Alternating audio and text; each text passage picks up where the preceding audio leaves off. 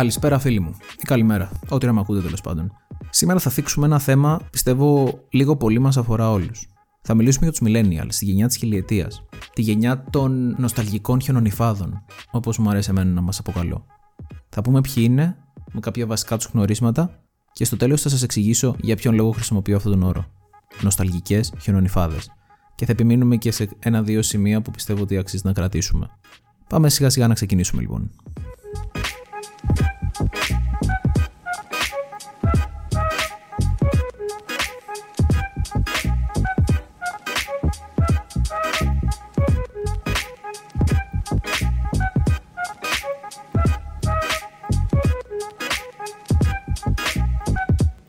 Καταρχάς, millennials. Ή γενιά ψ, generation Y, η γενιά της χιλιετίας, ή digital natives, ή eco boomers, ή η γενιά του εγώ, ή γενιά των νοσταλγικών χιονονιφάδων. Είναι άνθρωποι οι οποίοι έχουν γεννηθεί αδρά τις δύο τελευταίες δεκαετίες του 20ου αιώνα. Αν θέλουμε να είμαστε πιο ακριβείς, από το 1984 έως το 1997-98, εκεί την υπολογίζουν οι περισσότεροι, είναι αρκετά αυθαίρετος ο προσδιορισμός. Αυτή τη στιγμή αποτελούν το 1 τέταρτο του παγκόσμιου πληθυσμού, μόνο μελιτέο δεν είναι λοιπόν, και επειδή μεγάλωσαν κάτω από παρόμοιες συνθήκες, αν και ευρεία γκάμα ανθρώπων, είπαμε αυτή τη στιγμή είναι από 20 έως 40 ετών, αν το υπολογίσουμε, λόγω συνθήκων που μεγάλωσαν έχουν κάποια βασικά κοινά χαρακτηριστικά. Για ποιο λόγο ονομάζονται millennials; Οι άνθρωποι αυτοί αποφύτησαν, απογαλακτίστηκαν ουσιαστικά και μπήκαν στην αγορά εργασίας, κατάλαβαν τι θα πει ζωή με την αρχή της νέας χιλιετίας, με τις αρχές του 21ου αιώνα. Σαν γενιά έχουμε κερδίσει πάρα πολλά κοσμητικά επίθετα, άπειροι, αφελείς νέοι, εθισμένοι στη τεχνολογία, το διαδίκτυο και τα κινητά μας, τεμπέληδες, ανίκανοι να σταθούμε μόνοι στα πόδια μας, με τα μυαλά πάνω από τα κεφάλια μας, αγενείς, χαϊδεμένοι, μένουμε ακόμα με τους γονείς μας μέχρι τα 35 και δεν αποταμιεύουμε, κυνηγάμε μάτι έναν ανώτερο στόχο, διψάμε για αποδοχή και αντίκτυπο, είμαστε εγωκεντρικοί, δίνουμε ιδιαίτερη βαρύτητα στην εικόνα και τη φήμη μας, ονειροπολούμε και με λίγα λόγια είμαστε επικίνδυνοι για το κατεστημένο, το οποίο και αμφισβητούμε συστηματικότατα. Υπάρχουν και κάποιες θετικές φωνές, λιγότερες προφανώς. Θεωρούμε στη γενιά με τα περισσότερα προσόντα, το υψηλότερο εκπαιδευτικό υπόβαθρο, είμαστε δυναμικοί, δημιουργικοί, διορατικοί, καινοτομούμε, ενθουσιαζόμαστε εύκολα και βαριόμαστε εύκολα. Προσπαθούμε γενικά να αφήσουμε το στίγμα μας σε ό,τι και αν κάνουμε. Πρωτού συνεχίσω και αρχίσω και εγώ να βάζω ανθρώπους σε κουτάκια σαν μαλάκας, είναι κάτι που συχαίνω πραγματικά να κάνω. Πριν αρχίσω να δίνω χαρακτηρισμούς στη γενιά μας, λες και ξέρω, λες και έχω ιδέα, θα θέλω να κάνω κάποιες βασικές επισημάνσεις. Επισήμανση νούμερο 1. Πολλά από τα χαρακτηριστικά που μας καταλογίζονται σαν γενιά, σαν millennials, δεν οφείλονται σε εμάς, δεν οφείλονται στην εγγενή φύση μας, αλλά στο ότι η ζωή έχει αλλάξει, στο ότι η ζωή κάποτε ήταν αλλιώς. Κάποτε υπήρχαν τρία βασικά στάδια ζωή μας. Τρεις βασικές περίοδοι. Η παιδική, από την παιδική στην εφηβική και από την εφηβική στην ενήλικη πλέον έχει προσθεθεί μια μεταβατική περίοδος ανάμεσα στην εφηβική και την ενήλικη ηλικία που ονομάζεται νεαρή ενήλικη περίοδος. Αφορά ηλικίες από 18 έως 30 και είναι μια περίοδος με τρία βασικά χαρακτηριστικά. Ελευθερία, επιλογές, αλλαγή. Τι εννοώ; Επειδή ο κόσμος έχει προοδεύσει, όλοι και ειδικά οι νέοι έχουμε πολύ περισσότερες δυνατότητες από παλιότερα. Μπορούμε να κάνουμε πολλά περισσότερα πράγματα. Δεν υπάρχει πόλεμος. Δεν ζούμε σε συνθήκες Δευτέρου Παγκοσμίου, όπως πριν 80 χρόνια. Οπότε η επιβίωση είναι κάτι το οποίο εξασφαλίζουμε σήμερα πιο εύκολα από ό,τι παλιότερα. Αυτό μας δίνει την ικανότητα να μπορούμε να έχουμε πολλές επιλογές. Να μπορούμε, αν θέλουμε, να αλλάξουμε. Να μπορούμε να αφιερώσουμε χρόνο στο να καταλάβουμε ποιοι είμαστε πραγματικά, να καταλάβουμε ποιοι θέλουμε να γίνουμε και να προσπαθήσουμε να κινηθούμε προς αυτή την κατεύθυνση. Και μας δίνει τη δυνατότητα να αφιερώνουμε χρόνο και κόπο σε έναν ανώτερο στόχο, αν αυτός υπάρχει ποιο είναι το προφίλ ενός ανθρώπου που βιώνει αυτή την νεαρή ενήλικη περίοδο της ζωής του; Είναι ένας φοιτητής ή και λίγο μεγαλύτερος που κάνει μια part-time ή full-time δουλειά, ενώ ψάχνει ποιο είναι το ιδανικό επάγγελμα. Ψάχνει με τι θα ασχοληθεί στη ζωή του. Προσέξτε, οι γονείς μας δεν είχαν αυτή την πολυτέλεια.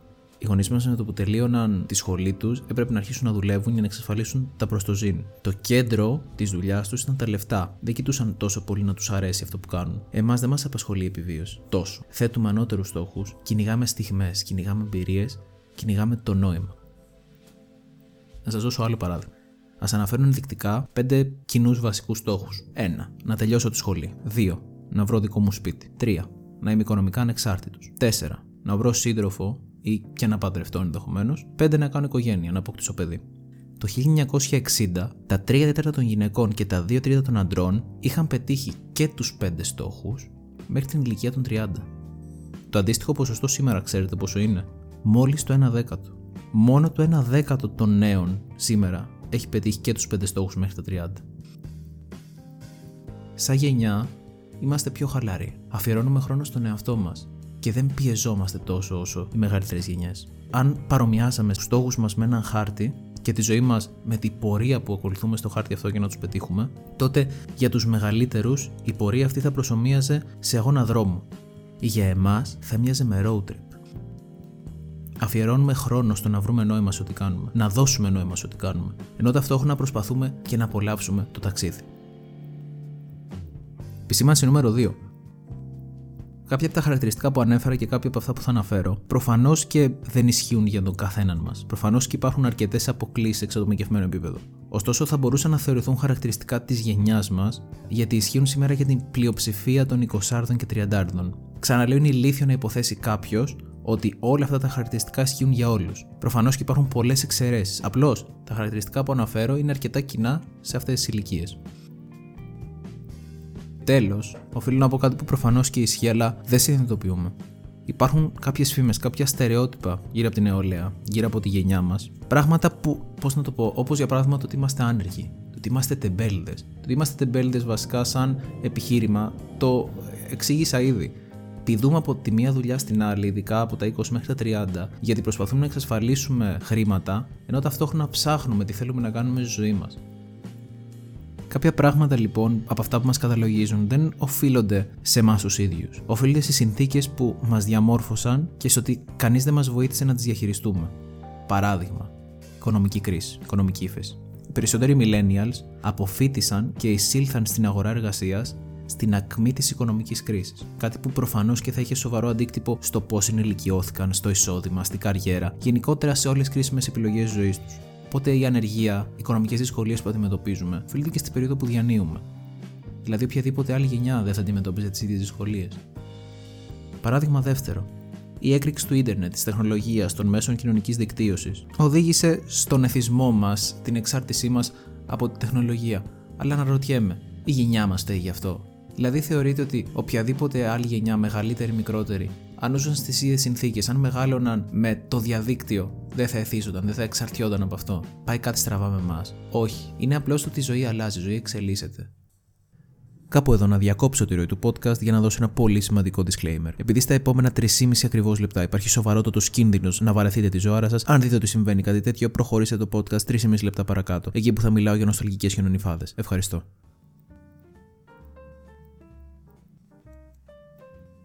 Σκεφτόμουν στην αρχή όταν έφτιαχνα το podcast να αφιέρωνα αρκετό χρόνο στο να απεριθμίσω κι εγώ κάποια σημαντικά χαρακτηριστικά που θεωρώ ότι έχουν οι άνθρωποι της γενιάς μας. Τώρα που το ξανασκέφτομαι, μάλλον θα τα πω πολύ γρήγορα. Αφενός γιατί η όλη φάση θα μου θύμισε έκθεση τρίτης Λυκείου και αυτό δεν το θέλω καθόλου. Αφετέρου γιατί πιστεύω θα βαρεθείτε αρκετά. Οπότε, εν συντομία, ναι, ρε παιδιά, έχουμε καλά, έχουμε και κακά. Και σαφώς οι συνθήκες στις οποίες έχουμε μεγαλώσει μας επηρεάζουν πολύ. Ναι, είμαστε βασισμένοι. Είμαστε όχι βασισμένοι, εθισμένοι και εξαρτημένοι από τη τεχνολογία. Δεν χρειάζεται να πω κάτι παραπάνω. Φαντάζεστε τη ζωή σας για μία μέρα, χωρίς κινητό, χωρίς ίντερνετ. Φαντάζεστε να περνούσαμε όλο αυτό με την καραντίνα, χωρίς να μπορούμε να μπούμε στα μέσα κοινωνικής δικτύωσης. Ε, θα είχαμε θεματάκι. Έχουμε αρκετές ανασφάλειες, έχουμε θέματα αυτοπεποίθησης σαν γενιά. Επιζητούμε το feedback, την προσοχή, την αποδοχή, την επιβεβαίωση από άλλους, συνεργάτες, φίλους, ακόμα και αγνώστους. Και χρησιμοποιούμε τη τεχνολογία για να το πετύχουμε αυτό. Facebook, Instagram, δημοσιεύσεις, stories, likes, followers, όλα προκειμένου κάποιος να δώσει σημασία και σε εμάς, να μας επιβραβεύσει, να μας αποδεχτεί. Διαφημίζουμε τη ζωή μας, τις εμπειρίες μας, τις στιγμές μας για να κερδίσουμε λίγη προσοχή. Ακούμε ένα ντύνι στο Facebook και αλλάζει όλη μας ψυχολογία. Κάποιος μας τιμήθηκε, κάποιος μας έδωσε σημασία και φτιάχνει διάθεσή μας έτσι ξαφνικά. Ναι, εξαρτιόμαστε από τα μέσα κοινωνικής δικτύωσης. Δυστυχώς, κάποιες φορές όλο αυτό ξεφεύγει από τα όρια και καταλήγουμε να πουλάμε τους ίδιους μας τους εαυτούς, σε τιμή ευκαιρίας μάλιστα. Επίσης, έχουμε θέματα αυτοπιθαρχίας. Δυσκολευόμαστε να συγκεντρωθούμε σε αυτό που έχουμε να κάνουμε. Δυσκολευόμαστε να ελέγξουμε τους εαυτούς μας. Και είναι λογικό αυτό με τους τόσους περισπασμούς που υπάρχουν γύρω μας. Δυσκολευόμαστε και στον εργασιακό τομέα. Εκεί όπου παίρνουμε πολλά πράγματα δεδομένα. Θεωρούμε ότι η ζωή μας χρωστάει και τα παρατάμε γενικά. Δυσκολευόμαστε και στι ανθρώπινες σχέσεις. Λυπάμαι που θα το πω, αλλά μεγάλη έρευνα που αφορούσε 20.000 millennials έβγαλε το εξής αποτέλεσμα. Συνάπτουμε λιγότερες σχέσεις και κάνουμε λιγότερο σεξ ακόμα και από τους γονείς μας. Θυματοποιούμαστε. Κάνουμε το λάθος που κάνουν και όλες οι υπόλοιπες γενιές. Κατηγορούμε τους άλλους για τα κακό κείμενα. Δεν δεχόμαστε να αναλάβουμε τις ευθύνες που μας αναλογούν. Ξέρετε κάτι, είναι εύκολο να πεις Δεν φταίω εγώ. Γιατί έτσι δεν χρειάζεται να κάνεις τίποτα για να αλλάξεις την κατάσταση. Και θέλει θάρρος να πεις ότι ακόμα και αν δεν υπήρχα σε αυτό το πλανήτη όταν έγιναν άσχημα πράγματα, ακόμα και αν αισθάνομαι ότι δεν ευθύνομαι, θα κάνω ό,τι μπορώ και είμαι υπεύθυνος για να αλλάξει ό,τι σημαίνει γύρω μου, για να ανατρέψω αυτά που δεν μου αρέσουν. Βέβαια, να πω και του στραβού το δίκιο, δεν είμαστε τόσο μπούφοι, ούτε στον κόσμο μας, στον βαθμό που πιστεύουν οι μεγαλύτεροι ότι είμαστε. Έχουμε συνείδηση. Περιβαλλοντική, κοινωνική, πολιτική, οικονομική. Νομίζω πάνω κάτω ξέρουμε τι συμβαίνει γύρω μας. Άσχετα αν πολλές φορές επιλέγουμε να μην ασχοληθούμε. Είμαστε πιο ανοιχτόμυαλοι. Δεν κοιτάμε θρησκεία, φύλλο, χρώμα, εθνικότητα. Πρέπει να θυμόμαστε ότι η γενιά μας έχει την πολυτέλεια να θέτουμε σαν βασικό στόχο την επιτυχία και όχι την επιβίωση, ιδίως στον επαγγελματικό τομέα. Δεν ζούμε 80 χρόνια πριν, όπου ο άνθρωπος προσπαθούσε να ζήσει. Έχουμε εξασφαλίσει τα πλήρως απαραίτητα σήμερα και μπορούμε να αφιερώνουμε τη ζωή μας σε ανώτερα ιδανικά. Έχουμε το υψηλότερο επίπεδο εκπαίδευσης ever και ασχολούμαστε ενεργά με την εκπαίδευση. Προσπαθούμε να μαθαίνουμε κάτι κάθε μέρα προκειμένου να επιτύχουμε. Θέλουμε να ασχολούμαστε με όλα. Βιαζόμαστε, δεν θέλουμε να σπαταλάμε χρόνο, όλα να γίνονται γρήγορα. Θέλουμε να κάνουμε πολλά πράγματα ταυτόχρονα και εκνευριζόμαστε όταν κάτι δεν βγαίνει αμέσως.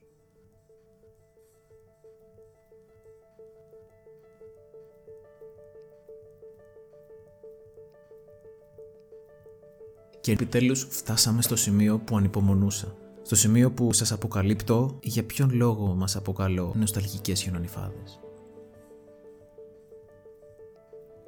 Να τα πάρουμε ένα, τι λέτε. Καταρχάς, νοσταλγικές.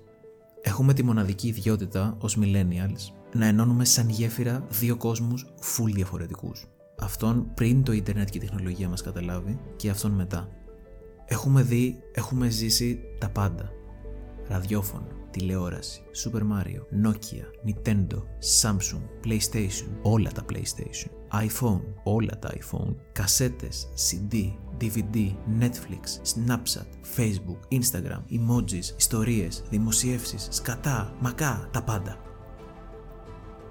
Γεννηθήκαμε στο κενό ανάμεσα στη βιομηχανική και τη διαδικτυακή εποχή και διαθέτουμε στοιχεία και των δύο οι παλιότεροι μας, οι μεγαλύτεροι μας, δεν καταλαβαίνουν σε μεγάλο βαθμό τι γίνεται αυτή τη στιγμή στον κόσμο. Και οι νεότεροι δεν ξέρουν από πού προήλθαν, πώς προέκυψαν όλα αυτά που συμβαίνουν αυτή τη στιγμή. Ρε παιδιά, είμαστε η γενιά της νοσταλγίας. Γιατί λέμε τη φράση Θυμάσαι τότε που και ανατριχιάζουμε. Θυμάσαι τότε που παίζαμε κρυφτό στον δρόμο, στη γειτονιά, όλη μέρα, όλο το καλοκαίρι. Θυμάσαι τότε που, όταν θέλαμε να κανονίσουμε με κάποιον φίλο, του τηλεφωνούσαμε ή πηγαίναμε σπίτι του και του χτυπούσαμε την πόρτα, αντί να του στείλουμε στο Messenger ένα απλό μήνυμα. Θυμάσαι τότε που για να ρίξουμε μια κοπέλα έπρεπε να βρούμε 10 κιλά γκούρια και να πάμε μπροστά της, διστακτικά διστακτικά, να εκτεθούμε, να την κοιτάξουμε μούρι με μούρι και να τη ζητήσουμε ραντεβού. Ξέρετε, γινόταν συνήθως ξεχνούσαμε τα λόγια μας, ασπρίζαμε μπροστά της, κάναμε μεταβολή και ταπεινωμένοι γυρνούσαμε στην παρέα μας όπου τους λέγαμε ότι τα κάναμε σκατά, κλασικά. Δεν μου έχει τύχει εμένα, από περιγραφές το ξέρω. Πάντως δεν είχαμε εφαρμογές, δεν είχαμε το Tinder.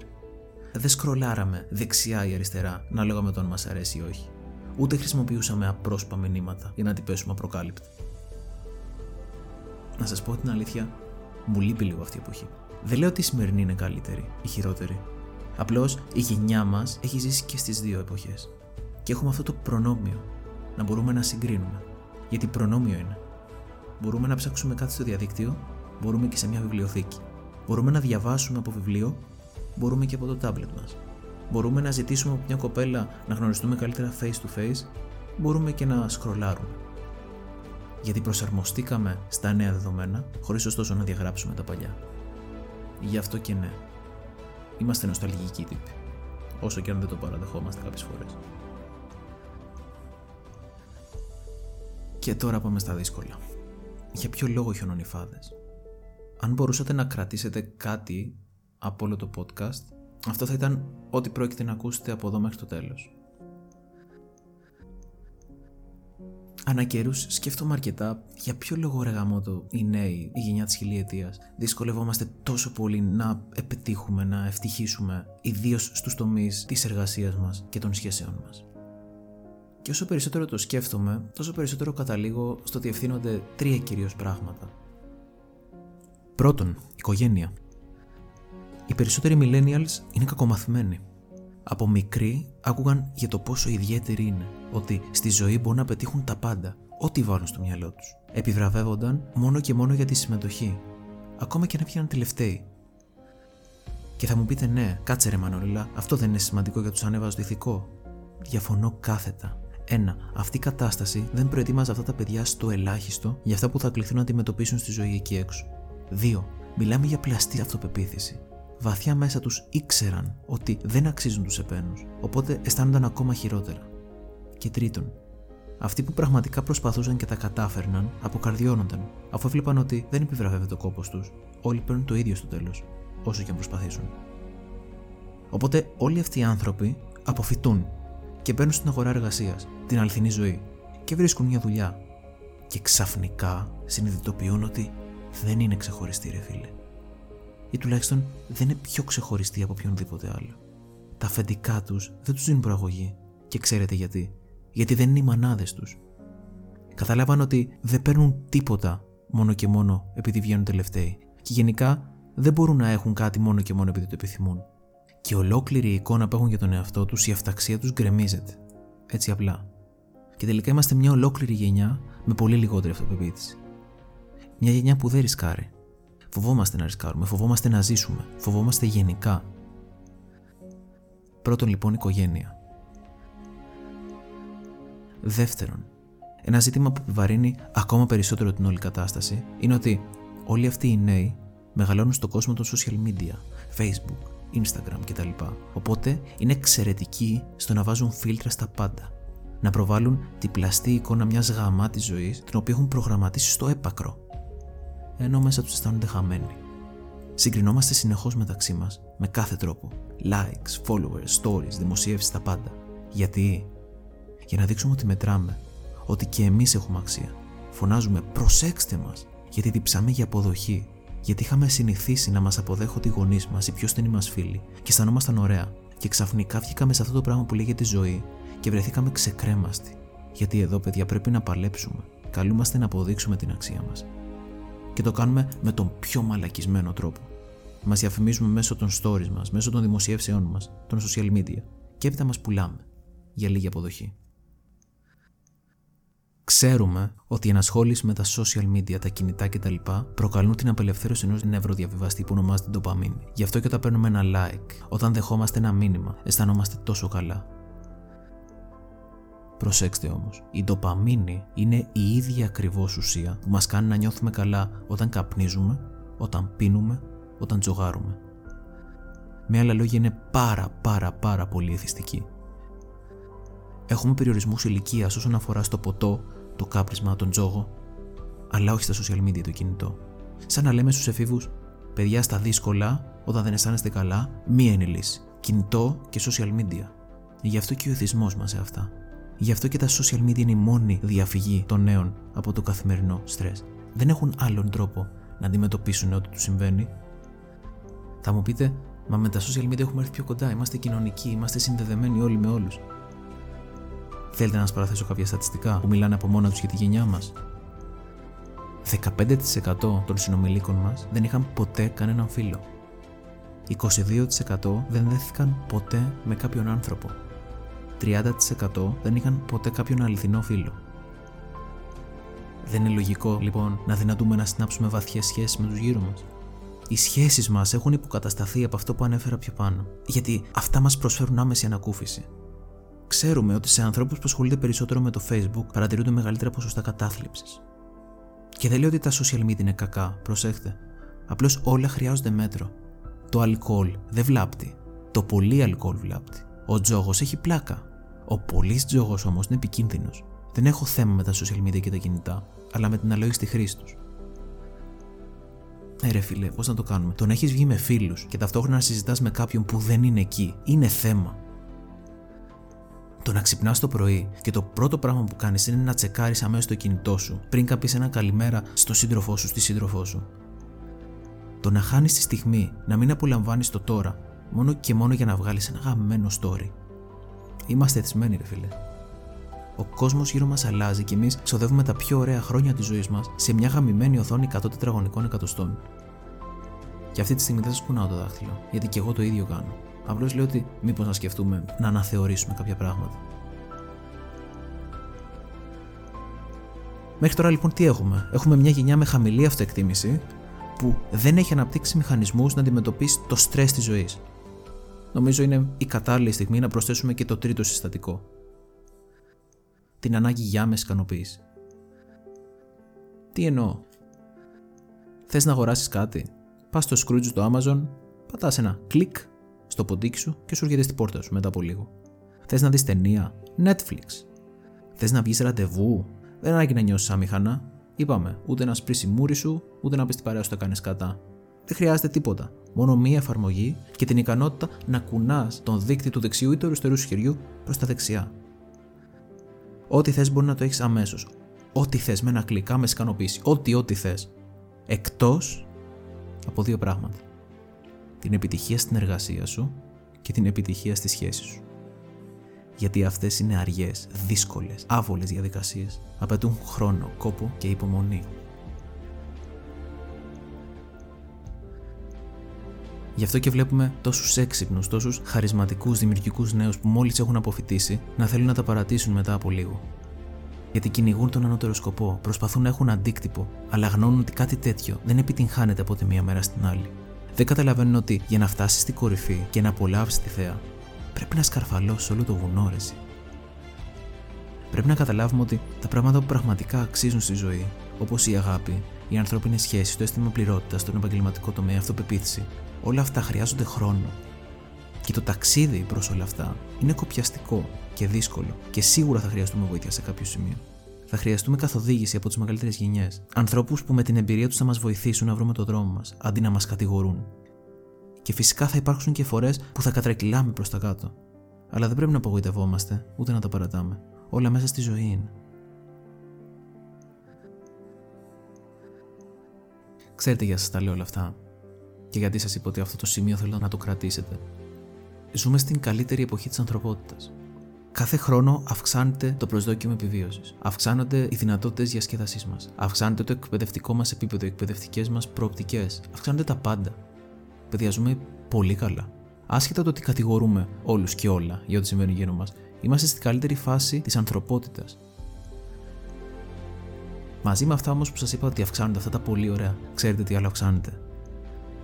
Κάθε χρόνο αυξάνονται τα διαγνωσμένα περιστατικά κατάθλιψης. Τα αυτοάνωσα οι θάνατοι λόγω κατάχρησης, οι αυτοκτονίες, σε ανθρώπους που ανήκουν κυρίως στη γενιά των millennials, σε ανθρώπους που υποτίθεται είναι στην καλύτερη φάση της ζωής τους.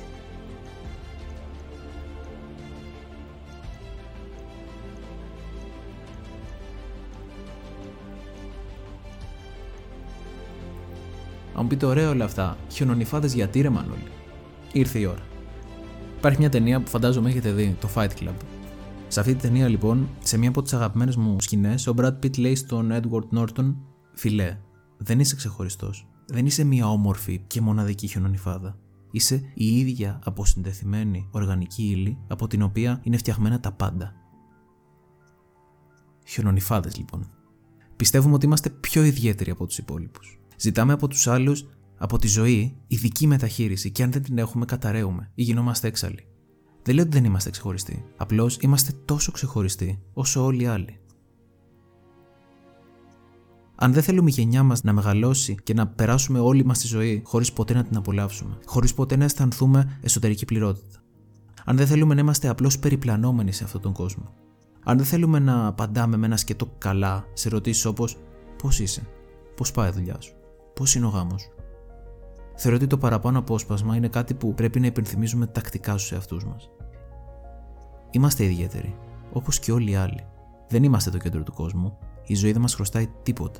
Μας δίνει μόνο την ευκαιρία να αποδείξουμε την αξία μας, αρκεί να μην τα παρατήσουμε. Όπως είπαν και οι Big Slugs, ό,τι αξίζει πονάει και είναι δύσκολο. Και με αυτό σας αποχαιρετώ. Μέχρι το επόμενο podcast να χαμογελάτε.